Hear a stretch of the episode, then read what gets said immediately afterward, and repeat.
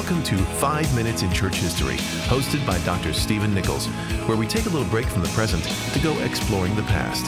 Travel back in time as we look at the people, events, and even the places that have shaped the story of Christianity. This is our story, our family history. Let's get started. Welcome back to another episode of 5 Minutes in Church History. Today is July 25, and yesterday was the birthday of John Newton. It was many, many yesterdays ago. He was born on July 24th, 1725, in London. His father, also named John, was a ship's captain, and his mother's name was Elizabeth. Sadly, she died when he was only seven years old, and at that point, a young John Newton seems to be adrift. His father would remarry, but John didn't seem to connect with either him or her, and at age 11, he went to sea. Now, many years later in his life, Newton published his memoirs under the title An Authentic Narrative of Some Remarkable and Interesting Particulars in the Life of John Newton. He starts that book by referencing Israel in the wilderness. And from Deuteronomy 8, he quotes, Thou shalt remember all the ways by which the Lord thy God led thee through this wilderness. Well, from age 11 on, John Newton's wilderness was the sea. Newton saw his life as, in his own words, a remarkable display of God's sovereign, efficacious grace.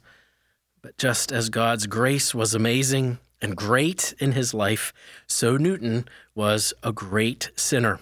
He recalls that his mother was pious and he might have picked up a few things from her, but he says he just has faint memories of her. She was very ill, of course, and as I mentioned, she died when he was only seven.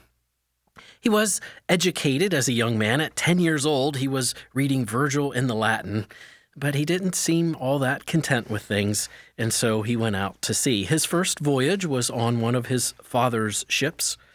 Newton would speak of his father as having an air of distance. That troubled a young Newton.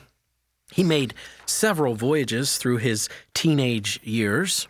And in between his voyages, he would spend time in the English countryside. On one of his trips into Kent, he met Mary Catlett. He would call her Polly. From the moment he saw her, he knew that he wanted to marry her. Well, that would be a few years off. He continued to be a sailor. For a time, he was in the Navy, but was essentially dismissed because of his difficult nature. He was pressed into service as a merchant marine. By his own account, he lived an immoral life as a sailor. He would say that he had the ambition of Caesar to rank in wickedness. Well, then came March 21st, 1748. Newton was on board the ship the Greyhound. By now, he's a seasoned sailor, but a terrible storm whipped up at sea. It racked the ship. Newton was asleep in his cabin, and a large burst of water came right through the wall of his room and woke him up. He spent the whole night furiously pumping water off the ship's deck, trying to keep it from going under. Some of his fellow sailors lost their lives, but he managed to survive. In the midst of the storm, he cried out a very simple prayer Lord, have mercy. He was struck by his own words. He had little or no time for God, and he cared nothing for mercy. But as Newton would later say in one of his hymns, sovereign grace has power alone to subdue a heart of stone. And the moment grace is felt, then the hardest heart will melt. Well, speaking of changes in Newton's life, he was married on February 12, 1750. He did marry Polly after all. Mary Catlett became his wife. Then on, he led three more voyages. One thing that is difficult for us to grasp is that after his conversion, Newton was a slave trader.